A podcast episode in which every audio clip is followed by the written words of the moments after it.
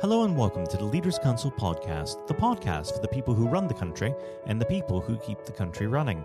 You join us on yet another sunny day here in an empty capital. I'm Matthew O'Neill, and today, as always, we ensure that we have a variety of distinct perspectives on leadership. First, we're joined by Jennifer Stewart, proprietor of Bread and Banjo Bakery, an artisan bakery specializing in continental and American style pastries and baked goods. Jennifer, hello. Hi, Matthew. Thanks for having me on. Thank you for coming on. Um, now, normally we charge headlong into the subject of leadership. However, considering the ongoing COVID 19 outbreak, I'd like to address how this has affected uh, business in general, specifically yours. Um, what sort of effect has this had on your operation? Uh, well, actually, it's had a very positive effect on our on our small business. Um, really? Yeah. So it's been really good for us. yeah. And how so? How is this? How has this uh, affected you positively?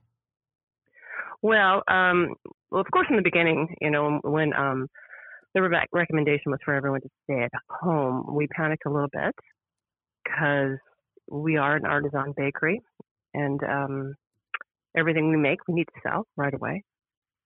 So, um, the first, you know, show of a downfall, which was just one day, we decided, or I decided to um, um, change the way we do business, and I decided we are going to deliver. Mm-hmm. So um, for the first two weeks following the initial shutdown, we d- we delivered, and we were flat out busy, and we had calls far and wide. And not only we were busy with um, phone orders, people didn't stop coming to the bakery. So right. my guess is the reason why we got busier is people weren't going to work any longer. People were still get, uh, earning an income of some sort, and they had time on their hands. And I guess um, you know we are right up the street from a Tesco. We're right next door to um, well, we're not next door to Green Grocers any longer, but you know people were looking at those shops as essentials so they could go out and you know, do their shopping. And you know people were available, and they just started coming to the bakery to get fresh bread. Now, of course, uh, it's fantastic that you've had this upswing in business, but how are you able uh, to keep uh, your patrons and your staff safe? What sort of measures have you put in place? Right. Well, um, I was lucky enough to have everybody who was working for me, and there's only eight of us. Um, they were all willing to continue to come to work. And we all felt safe enough just because, well, if everybody in the city is supposed to be self isolating, then um, it seems like the risk was minimal to them. And as long as we all stayed healthy, we figured we're good to, to continue to operate. Mm. But so, so as far as the staff were concerned, yeah, we were still good to keep operating. Um, what we decided to do is um, we didn't want to let um, our patrons into the shop any longer. So what I did was um, I hired a carpenter to come. He cut our wooden door in half we put up a perspex shield and we put a little um, ledge on the door so we could just open the top half of the door uh, so we could talk to our customers even though there was a perspex shield there. Mm-hmm. And um, we just took the orders from the door. Now, uh, that's a, a, very inventive way. Of course, uh, we're seeing quite a lot of uh, development and adaptation uh, during this period. Do you believe that you are going to continue the delivery service when the COVID 19 outbreak has concluded? Well, I should have clarified. We only the delivery service for two weeks because we had so much business we couldn't deal with it anymore. Mm. I mean, what I was thinking when we decided to do deliveries is people wouldn't be coming to the shop. And so I thought, well, this may be the only way we can sell our, you know, our produce is by taking it out to people. But people didn't stop coming. So that's why we were so busy. We still had we had a line down the block of people coming to the shop Plus, the phone was ringing off the hook. I mean, I had two phone lines going. I had two girls working to bag everything up, and you know, and then I had a delivery driver taking stuff out. Um, so we had to stop. After two weeks, we we just stopped it. And have you had any difficulty uh, getting a hold of the raw materials you need? It hasn't been too bad actually, and there's been a few things um, that have been difficult to get, but for the most part, you know, we've never, I mean, if you walked into a Tesco or Sainsbury's, I noticed that the flour, you know, shelves were, were pretty bare. We haven't had a, a, an issue getting any of our flours in. So there are a few things now that um, that we're not getting things like jam, things you wouldn't think that would be a problem. But Mm. um, for the most part, we we can get everything we need. Well, we and if I can't get it from my su- suppliers, I just you know I, I go to Tesco and grab it. well, we should move on to the subject of leadership. I always like to start this part of the conversation off by asking the same simple question What does the word leader mean to you? Ah, that's a good question. Um, I don't know. Somebody who can uh, inspire and motivate people to do what that lead wants them to do. Uh, someone who can invoke a confidence and, um, uh, yeah, someone who can just uh, show people the way or show how they should be done and, um, yeah, motivate them and make them feel safe. And how do you achieve that with your staff? How do you motivate them? What's your uh, leadership style? Well, yeah, I see. I'm. I never really considered myself a leader, but um, after I got your email, I thought about it and I thought, leader, leader. Well, I do own my own business and I do have a crew of eight, so I do have to lead them. And um, I realize my style of leadership is, I guess I lead by example. Mm. You know, I I'm a hard worker and I don't just run a business. I work in the business. So, you know, I'm the baker, I'm the pastry chef, I'm the barista, and I'm the manager. You know, I know how to do every aspect of that business. It's quite a lot of hats. Yeah, yeah. So, and I'm a, a very hard worker. So, I believe that if my employees look at me and, see how I'm working, or see how hard I'm working, then they know that well, that's where the bar's been set, and that's where I want everybody else to be working. And for the most part, it works. You know, I mean, yes, you always there's always bumps in the road, but that that would be my um, my style of leadership is I lead by example. And where did this model come from? Where did this work ethic come from? Did you have a particular role model who shaped you in this way? I don't know. I would probably have to say it was my parents. You know, both my parents worked Mhm. growing up. Um, you know, my mom worked for a car rental company. My dad was a pilot. You know, I don't know. I, I suppose. You know, I do have a really good, strong work ethic, and I actually really enjoy working. And I've always, always wanted to have my own business. Mm. Well, not always, but since I was probably about 25, I wanted to have my own business, and, and that, you know, I wasn't a baker, and I didn't necessarily want a bakery. I just wanted a business and one that I thought that would work. And um, so, yeah, I've just been a really hard worker. Now, how do you uh, pass this on to the staff? Do you have any sort of mentorship opportunities within your uh, bakery, or uh, do you all just kind of operate on the same footing? Well, I try to have everybody operate sort of on the same footing. I mean, I do have a, a, head baker, and um, um, I'd like to have everybody cross trained. And to me, that sort of makes the job makes the job more challenging because it makes it a bit more difficult. But you can come in, and one day you could be working upstairs with yeasted doughs and sourdoughs, and then the next day you could be downstairs, you know, making decorating birthday cakes and you know making scones and soda breads. So I, I you know, I kind of give everybody an opportunity to be cross trained in both kitchens, and um, they work two shifts up and two shifts down. So, so again, if if you know I'm short, you know, a, a person upstairs, everybody, you know, everyone's trained and they can you know step in to any you know any position just about. Fantastic. Now, unfortunately, our time together is drawing to its close. But before I let you go, what does the next 12 months have in store for Bread and Banjo? Well, I hope it's looking good. I mean, if it continues on the way it has been, um, we should be doing really well. I mean, because uh, another reason why we've gotten so popular is because um, I have a small company who, who manages our social media outlets, and people have been sitting at home bored, so they're looking at social media and they see what we put up. Mm. You know, so we've got a lot of new um, customers, which is great. So I just hope that continues on, and um, Well, I'd Yeah, like to wish you and the entire team best of luck and love to have you back on the show when things get back to normal to see how everything compares. Jennifer, it's been a pleasure. thank you, Matthew. That was Thanks very Jennifer Stewart, proprietor of Bread and Banjo Bakery. And now, if you haven't heard it before, is my exclusive interview with our chairman, Lord Blunkett. Lord Blunkett, welcome. Thank you very much. It's very good to be with you. Um, well, of course, uh, nothing is being said uh, at the moment other than COVID 19, uh, which uh, we must touch on. Um, what would your message be to small businesses who are trying to keep going? Well, I think the last ones standing will be the ones that thrive when we get back to some sort of normality. So it's have confidence and courage. Obviously, take advantage as far as you can of the government help. I think that Rishi Sunak, the Chancellor, has gone about as far as you could have expected mm-hmm.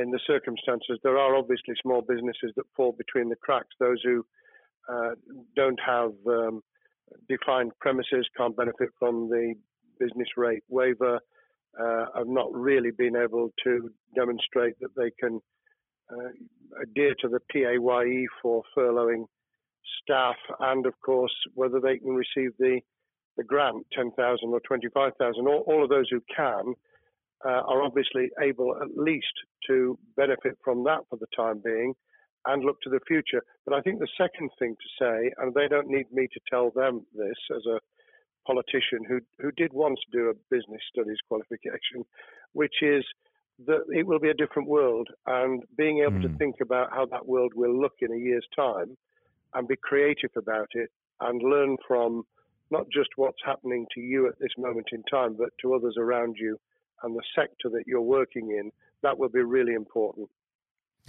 Do you feel that the long term uh, effects of uh, the COVID 19 outbreak uh, will, in some ways, be positive uh, for British industry? Well, only in the sense that people are having to be creative, they're having to adjust and innovate. Therefore, they're thinking about more productive, if you like, greater productivity ways of delivering the same service or delivering the same products. And in that sense, I think we'll have temporarily at least very much higher unemployment than we've become used to, but we'll probably have a burst of productivity mm-hmm. which will help with the recovery. Whether it will help with the inequity of the way in which our economy is imbalanced, both between services and product productivity and, and production of goods and services, I'm not sure. What we will need to try and do is to ensure that the geographic imbalance that exists is, as far as humanly possible, is dealt with by both uh, the entrepreneurship and innovation from the bottom up and targeted government help, which will still be needed. And we are now in the throes of the kind of borrowing that we saw back in 2008 to save the banking and economic system. We're, we're having to do that to save the whole of our productive business and mm-hmm. commerce, and I think that will have to be sustained for some time. Do you feel that people will take a second look at global supply chains in the wake of this outbreak? I think there's going to be much more creative ways of using local supply and linking up inside sectors much more effectively. And I hope that the Leaders' Council will be able to play a part in that in the sense that people who mm. have something in common, a synergy in terms of what they're delivering, whether it's a service or whether it's manufacturing or whatever, uh, will be able to see that there's a, a, a good outcome from n- knowing the sector better, linking with people, not just geographically, locally, but those in this country who may not have been on the radar in terms of what they produced for the supply chain. And of course, um, ensuring, because there's quite a lot of fraud going on as we speak with um, people getting into cyber attacks, that they'll also take account of going into the the cybersecurity side effectively as well. The more we are online, the more people who are working from home, the more vulnerable those businesses and their supply chain become. And that's something to think about as well. How important is strong leadership at the moment? Well, I actually think that it's brought to the fore leadership in a whole range of areas from obviously government itself, and there's been ups and downs with the Prime Minister's uh, severe illness, but all the way through the public and private sector, people have, to use the jargon, stepped up. And they've shown uh, local, regional, national level the kind of leadership that Britain historically was very good at. Regrettably, we've not seen, seen the same on the international scene for mm. all kinds of reasons, uh, but maybe we will in future. So I think out of this will come experience of people who have seen an opportunity to do good, as well as seen an opportunity to provide a good uh, a service or goods, uh, including, for instance, shortages uh, for the health and social care uh, system, um, the food chain, and the like. Uh, but also, I think, in terms of seeing the, the synergy between the private and the voluntary sector and using people's uh, commitment to each other in a very positive way. I, am not sentimental about this. Things will revert. Mm-hmm. But actually, I think there's a, a kind of moment of moral judgment of people feeling that they've got a role to play outside the immediate survival that they're engaged in.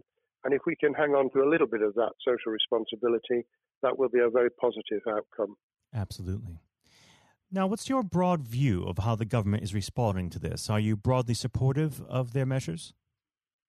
Well, it may surprise people to hear that, that, I have been very supportive. Of course, there's been legitimate criticisms about the speed of response on protective equipment and on issues relating to testing. But my own view is very similar to the challenge that was made to the Prime Minister of Italy when people said, why didn't you close Italy down faster?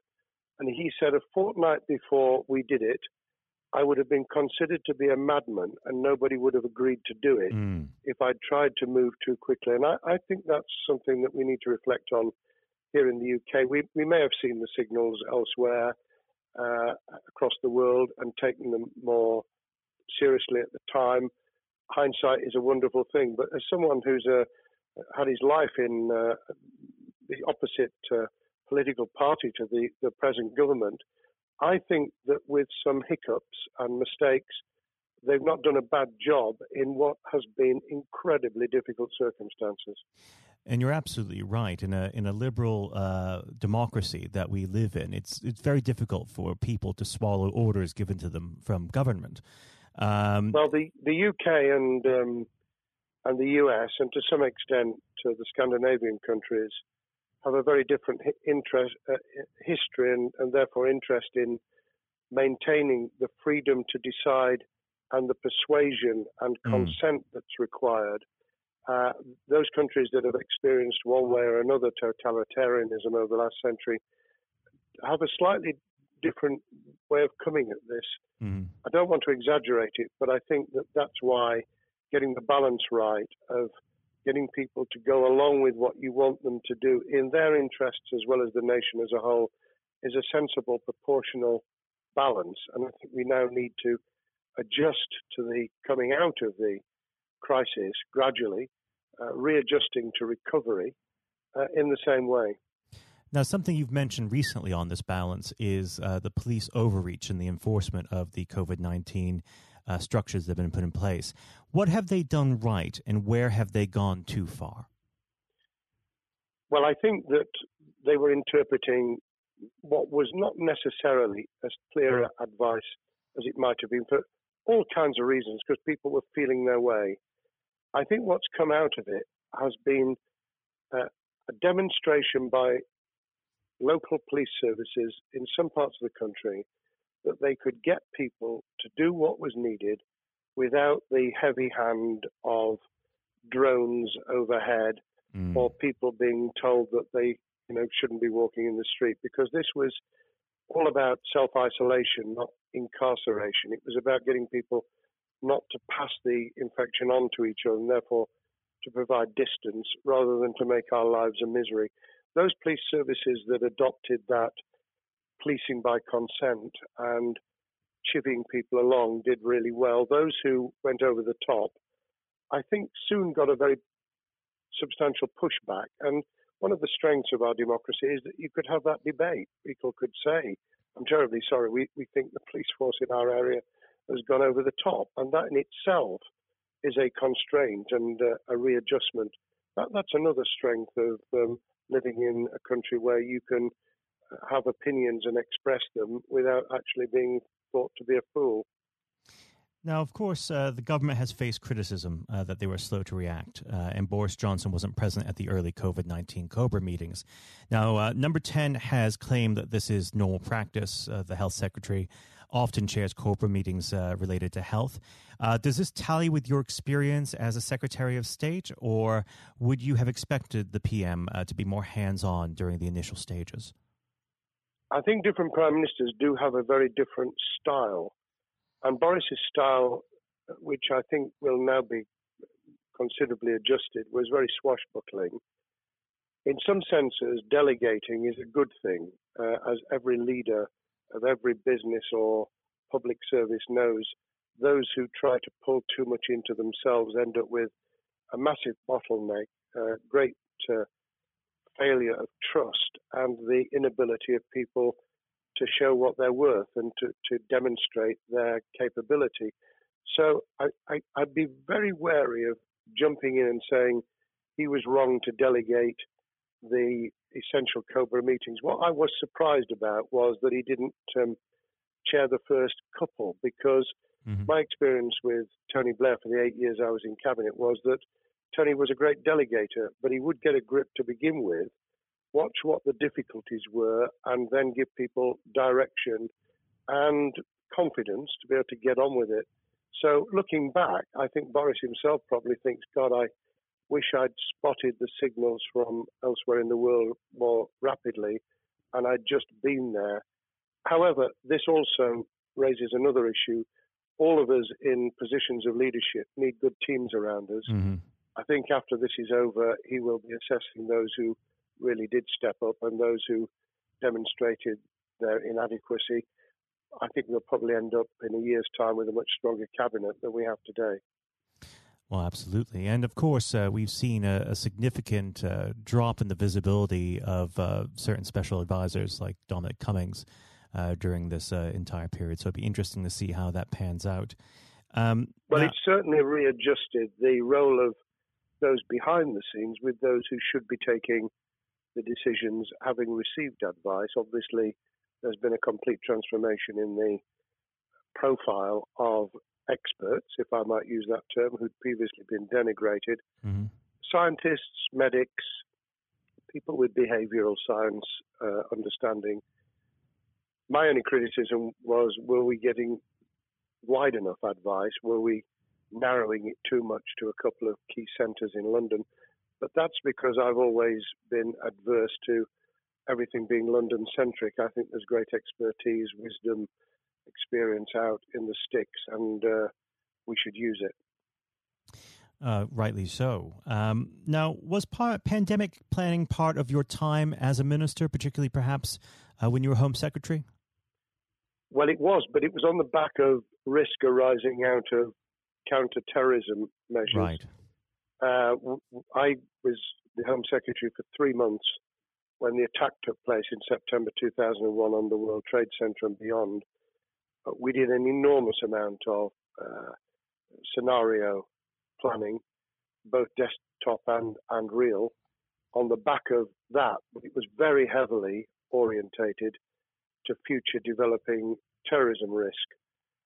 I certainly got involved with talking about pandemics. I remember being at a seminar in Edinburgh where the university there had done a lot of work itself on the issue of pandemics. And of course, we, we saw SARS and other things emerging. I, I think it would, people have criticized the government for not picking up the report from 2015, five years ago. I think that what happens is human nature kicks in you deal with what you're immediately faced with.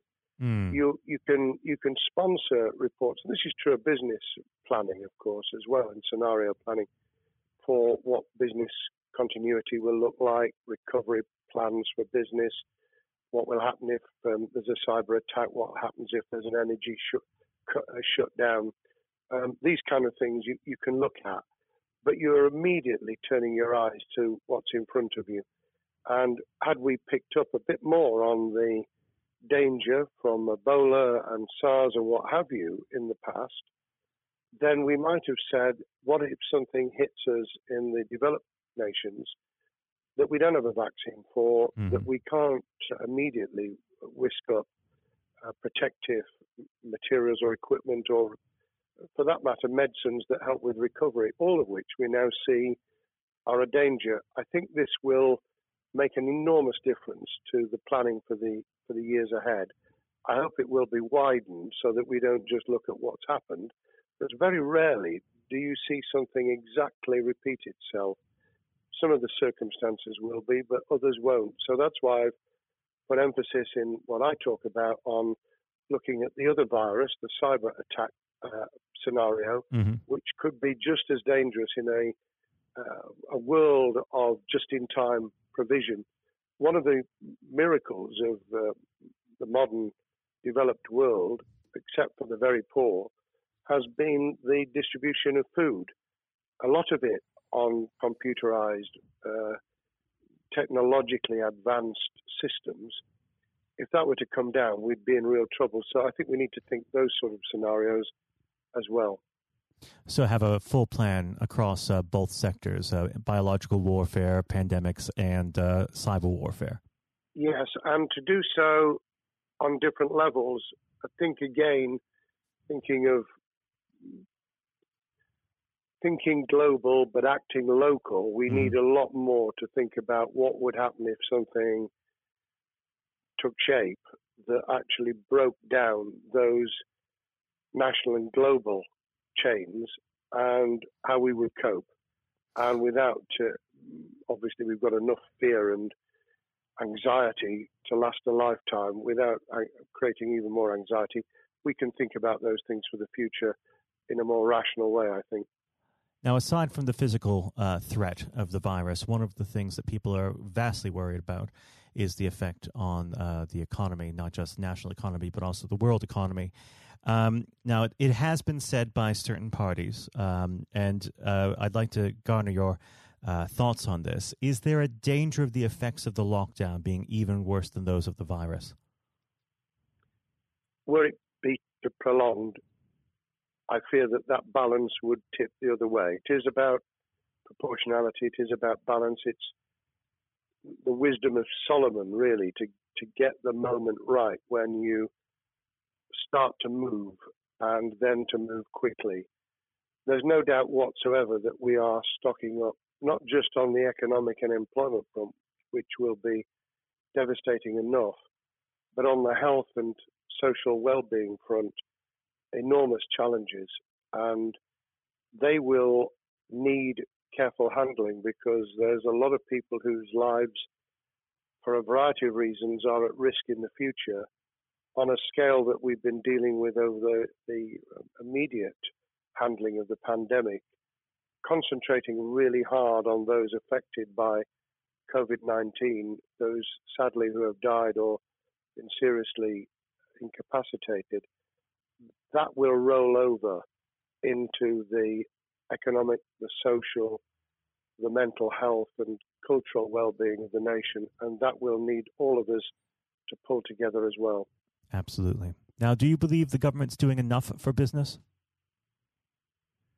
I think that the speed of reaction once the scale of the pandemic was clear was very good. I've praised Rishi Sunak for his action. Uh, remember, a chancellor who only just come into office was planning to deliver the budget in the middle of March and has had three, at least three equivalent budgets since. I think he's handled it very well. Understandably worried now about what we're doing to our economy. The level of borrowing is sustainable because of low interest rates, but it reaches a point, of course, where it tips over so that you can't then do the kind of structural investment requirements that the government were laying out before and in the March budget. And mm-hmm. those will have their consequences as well as a planned payback over many years. I think we've learned something over the last few months. We, we needed to take immediate action. We don't want another round of austerity equivalent from 2010 through to 2019. I don't think the nation, on the back of what's happened and the challenges we have, could take that. and therefore we need a different plan, economic plan, over a much longer period, just as we did from the Second World War all the way through to 2002, when the final American loans were paid off. Now, of course, uh, one thing that's on everyone's lips um, how much longer do you believe uh, that the lockdown can go on for? I believe that we need to be substantially back in action as an economy in June. This obviously is led in terms of places where people would meet in large numbers, having to uh, adjust to the fact that it will be longer for them. And sadly, that will involve business closures. It's why the Chancellor extended the furlough scheme to the end of June. Mm-hmm. But unless we, we get things moving in June, I think we'll run into the summer where all kinds of services and industries will have a chain reaction effect. And what happens with one will then have a major impact on another. And then you get the skittle effect where things get knocked down that you hadn't perceived were going to be affected. So I very much, if I were in government, and I always think of things in that context, what would I do if I were in government? I would be on the side from the second week in May on the side of the Hawks in terms of saying we've got to start moving and we've got to do so with the collaboration and cooperation of the public who have got the message, who did behave, who responded magnificently. Let's try and get back, perhaps, you know, doing things differently for a time, but substantially getting back to business as usual. unless we do that, then those areas that can't and wouldn't expect to be back in action immediately get pushed further into the middle of the year and the autumn, and then they become unsustainable. Now, of course, um, one of the other major developments we've had recently are the changes in the uh, the Labour Party. So, if we could just uh, speak on the Labour Party for uh, a while. Um, this might sound like uh, an obvious question, but uh, how does uh, Keir differ from Mr. Corbyn? Well, I'm biased because I believe the Labour Party um, has come out of four and a half years of a black hole of a nightmare, mm. uh, where it neither represented a, a, a uh, credible opposition nor uh, an electable government, and the combination was to let those who supported the Labour Party and needed some of its policies uh, let them down very badly. Sir Keir Starmer both is a highly intelligent uh, professional lawyer who, as Director of Public Prosecutions, led the service well, uh, had to take difficult decisions at a time of austerity, understands the world beyond Labour members, but has been able to do business with those who originally supported Jeremy Corbyn mm-hmm. and was able to command support from them. His creation of a balanced shadow ministerial team has been very encouraging. Um, I, I, supported Lisa Nandy, who he's made shadow foreign secretary, because I thought she understood the north of England and uh, the uh, the disaffected uh, Labour former Labour voters.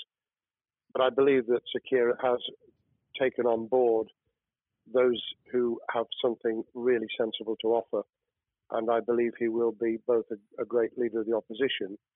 More importantly, he will then present himself as a credible alternative prime minister. And all governments need an alternative government at their shoulder. Mm. Uh, it was true of us from 97, and it took the Conservatives some time to recover and to get to that position, but they did, and the Labour Party will, and that's crucial for our democracy. All of us need to understand and appreciate that a living, breathing, functioning democracy requires uh, a credible, confident, and uh, in many ways uh, supportable opposition, as well as a government that we clearly want to do well, because none of us want, as we didn't with the COVID crisis, none of us want the government to fail. We want to see our economy recover. We want our social well-being to t- be taken into account. We want to overcome deep seated inequality and poverty. And we want to do it with enterprise and entrepreneurship and business playing their role. And that is about leadership nationally, locally, in the private and the public sector. People with ideas, with confidence, with the ability to pull teams around them. Above all, to have some idea of what it is they want to achieve and a very good idea as to how to achieve it. Now, of course, one of the biggest problems Sir Keir is facing will be tackling the party's anti Semitism problem. Uh, there has been a recent internal report that has been quite damning. Uh, what's your response uh, to that report, and what does Sir Keir need to do in response? Well, there are two reports. One, which is being produced by the Equality and Human Rights Commission, uh, which he will, and has already indicated, will implement in full. The second was a leaked report put together by the supporters of Jeremy Corbyn, 800 pages of private uh, interchanges on social media, which he has, uh, Keir Starmer set up an investigation to identify uh, who did it, who leaked it, what the content was, does it have any salience and lessons for us, and where necessary, action will be taken. So I hope that uh, as he moved very quickly to reassure the Jewish community, so he will be able to take the necessary steps to back up that reassurance with the kind of actions that says that this was a blight on a historic great political party that all us, all of us were ashamed of. We've been able to put that behind us and to move on to facing the future with confidence. What's the one king, uh, key thing that Sir Keir needs to do to restore Labour as an election winning party? I think Sir Keir Starmer's major challenge is to convince skeptical voters that Labour has not only reverted to a party that they can support because they can see it acting, developing, presenting as a credible alternative government, mm-hmm. but also that the lessons have been learned from the fiasco from 2015 onwards. In other words, there have to be very clear signals of substantial change, not just the right words, not just reassurance that we're not uh, going back to some of the crazier uh, policies, but actually that we've understood why the electorate rejected those policies so substantially in December 2019. If people get that message, they'll understand that the Labour Party has changed, as it did in the 1980s and early 90s, to become the electable government with the greatest majority in historic majority, even greater than 1945, which I was privileged to be able to take advantage of in 1997 when I joined the cabinet. Now, I know what your answer is going to be to this question, but uh, indulge me. Um, do you think Sir Keir has what it takes to be PM? Yes, I do. I think he has the background, he has the experience, he has the professionalism, he has the forensic uh, mindset, and he has the confidence to have put a team around him which will ensure that it will work. And those elements are true of all leaders ideas, ability to build a team, to have confidence in that team, uh, and to be able to demonstrate leadership in practice, sometimes at the most difficult times. And, you know, the Leaders' Council, those sharing their thoughts with uh, uh, the kind of thing that we're doing now uh, with uh, a podcast, but also joining us in linking up in that network of people who can support and help each other and learn from mm-hmm. each other. That is what needs to be done in politics as it needs to be done in business. Thank well, you very much indeed, Matthew. Well, really thank you for coming on the uh, the program. It's been a, an absolute pleasure, and I look forward to speaking with you again. Thank you very much, and good luck to all those listening in what has been a nightmare scenario. Good luck for the future. Have courage have confidence, and yes, listen to those who know more about business than I ever will. Thank you, Lord Blunkett. Thank you. This has been the Leaders Council podcast. Thank you for celebrating excellence in leadership with us. I have been your host, Matthew O'Neill. Until next time, goodbye. Thank you for listening to our podcast. The views expressed within the podcast do not reflect the views of the Leaders Council of Great Britain and Northern Ireland, its parent company, or subsidiaries, members of staff, other guests, or any other person therein associated.